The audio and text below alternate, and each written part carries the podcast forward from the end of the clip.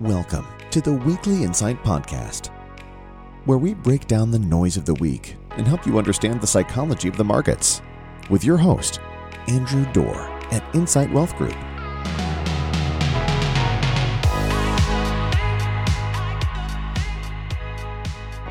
Good morning.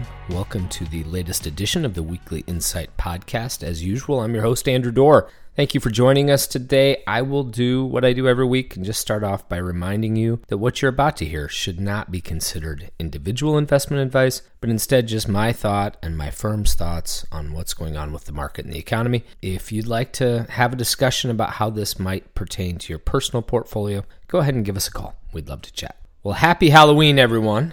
Let's hope this isn't a spooky episode of the Weekly Insight podcast. You know, if you're if you're like me and you live in central Iowa or specifically the Des Moines area, you are familiar with something that we call here beggars night. It's an interesting thing. Now, I, I moved here from elsewhere in Iowa. We did not have Beggars Night, but here in Des Moines, they have Beggars Night. And instead of kids wandering the streets on Halloween to scare their neighbors and learn about pre-diabetes, they actually head out the day before on October 30th. October 30th is Beggars Night, and it's when we celebrate with trick or treating. The why on this one was interesting. I had to look it up because I didn't understand it when I moved here, and frankly, I didn't pay attention until I had kids. But I looked it up. It actually started back in 1938 and it was a response to what the city of Des Moines was considering a quote high volume of mischief and vandalism that was being reported every Halloween. And I'll point out here that yeah, mischief and vandalism was happening in 1938 too, right? Uh, teenagers have always kind of sucked. So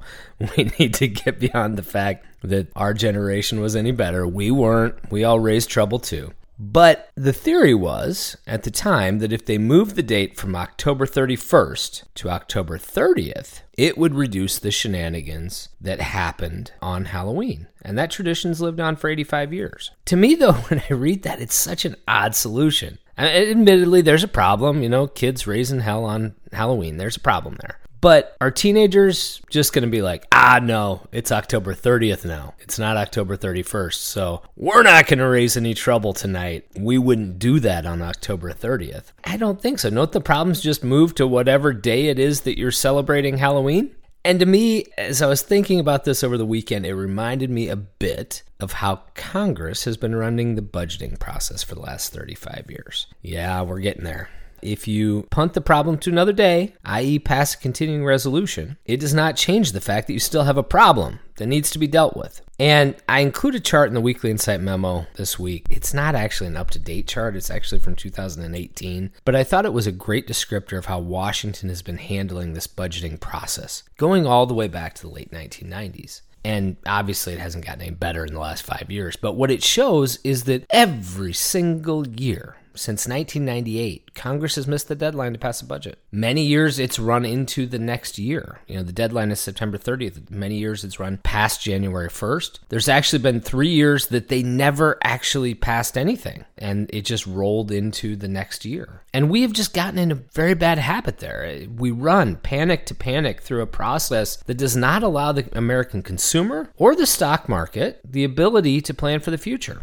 Frankly, I think it's an absolute failure of leadership. But until we start holding our representatives accountable for what I would consider to be literally the most basic function of their job, nothing is probably going to change. Which brings us to today. Because on September 30th, they did it again. They passed another continuing resolution, and just a few days later, they fired Mike McCarthy. Now, that continuing resolution funded the government through November 17th. That's 19 days away. But over the last month, pretty much nothing has happened on it because the House has been completely wrapped up with replacing McCarthy. And it's consumed Washington, and the House, without a speaker, is not allowed to actually legislate anything. And so the budgeting process has completely stalled out. So here we are now. We have a speaker, but we have 19 days until the next government shutdown. Washington is hopefully getting to work. I think new Speaker Mike Johnson is going to have his hands full. How does he navigate a caucus that fired the last guy for compromising on a budget? How does he put together a plan that is going to pass the House and the Senate, get White House approval, and not get him fired? To his credit, he laid out a very specific plan to members last week, members of the GOP conference. He actually wrote it in a letter, so we can see it. We can see exactly what he said. And in it, he called for a return to the old way of legislating spending,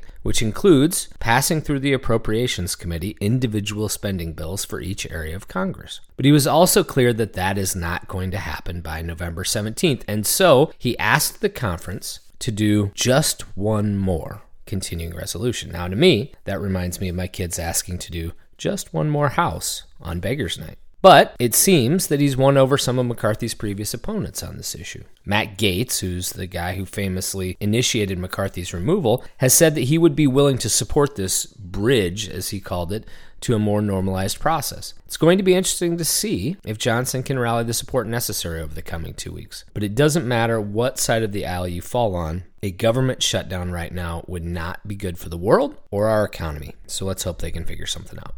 Now, additionally, it's Fed week this week. Chairman Powell and crew are meeting on Tuesday and Wednesday, so it comes as no surprise that all eyes are going to be on Chairman Powell on Wednesday as he addresses the latest Fed decisions from the podium. There was a lot of economic news last week, which I think the Fed is going to be digesting.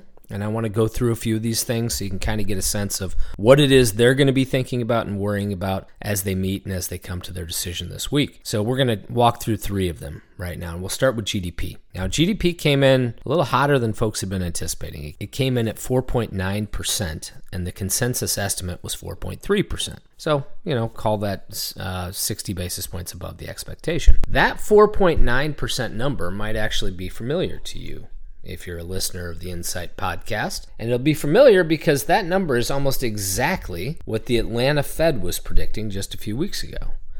Now, the Atlanta Fed's GDP Now forecast has been one of the most accurate in predicting inflation in the current quarter. That brings up an interesting question. What are they saying that GDP is going to do for Q4? Because you and I have all been pounded with news stories that a recession is coming, a recession is coming. But is it coming soon? Not according to the Atlanta Fed. Their current projection for Q4 GDP is 2.3%. So that means that this year we would have 2.2 in Q1, 2.1 in Q2, 4.9 in Q3, and 2.3 in Q4. That would be a fantastic year for GDP growth. So that's good news. We also got the manufacturing PMI data this week. We haven't talked about PMI data in a while here, but it's important. There's two types of PMI. There's PMI stands for the Purchasing Managers Index, and there's two types of it. There's the services sector and the manufacturing sector. PMI is measured on a scale where below 50 means the industry is contracting and above 50 means it is expanding. A dip in either has historically indicated a slowdown in the economy, but that is especially true of the manufacturing sector. And that's what we've seen. Manufacturing PMI actually peaked in February of 2021.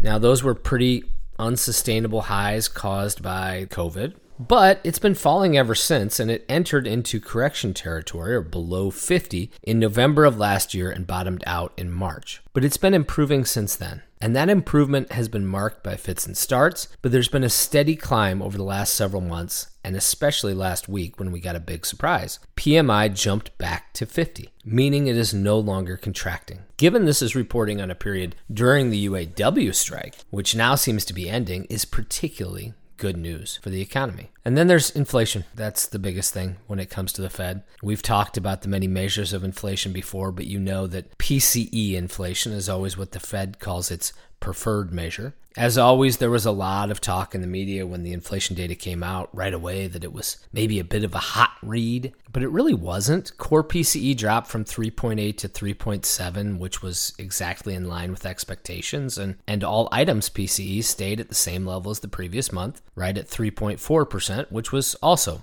exactly as anticipated. But we're getting to that point that we talked about last week. These numbers are starting to back it up. Inflation numbers are stabilizing. They're not going to 2%. They're sitting here in the threes.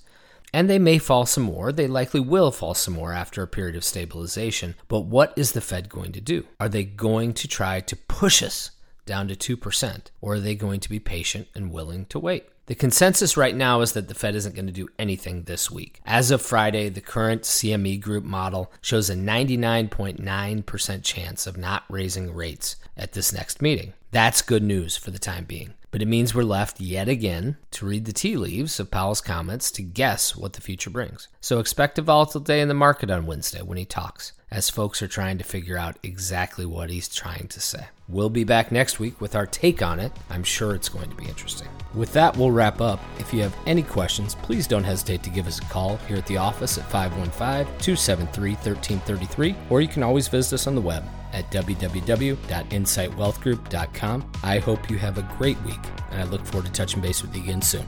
Take care. Securities offered through Arete Wealth Management, LLC, member FINRA, SIPC. Investment advisory services offered through Arete Wealth Advisors, LLC, an SEC registered investment firm.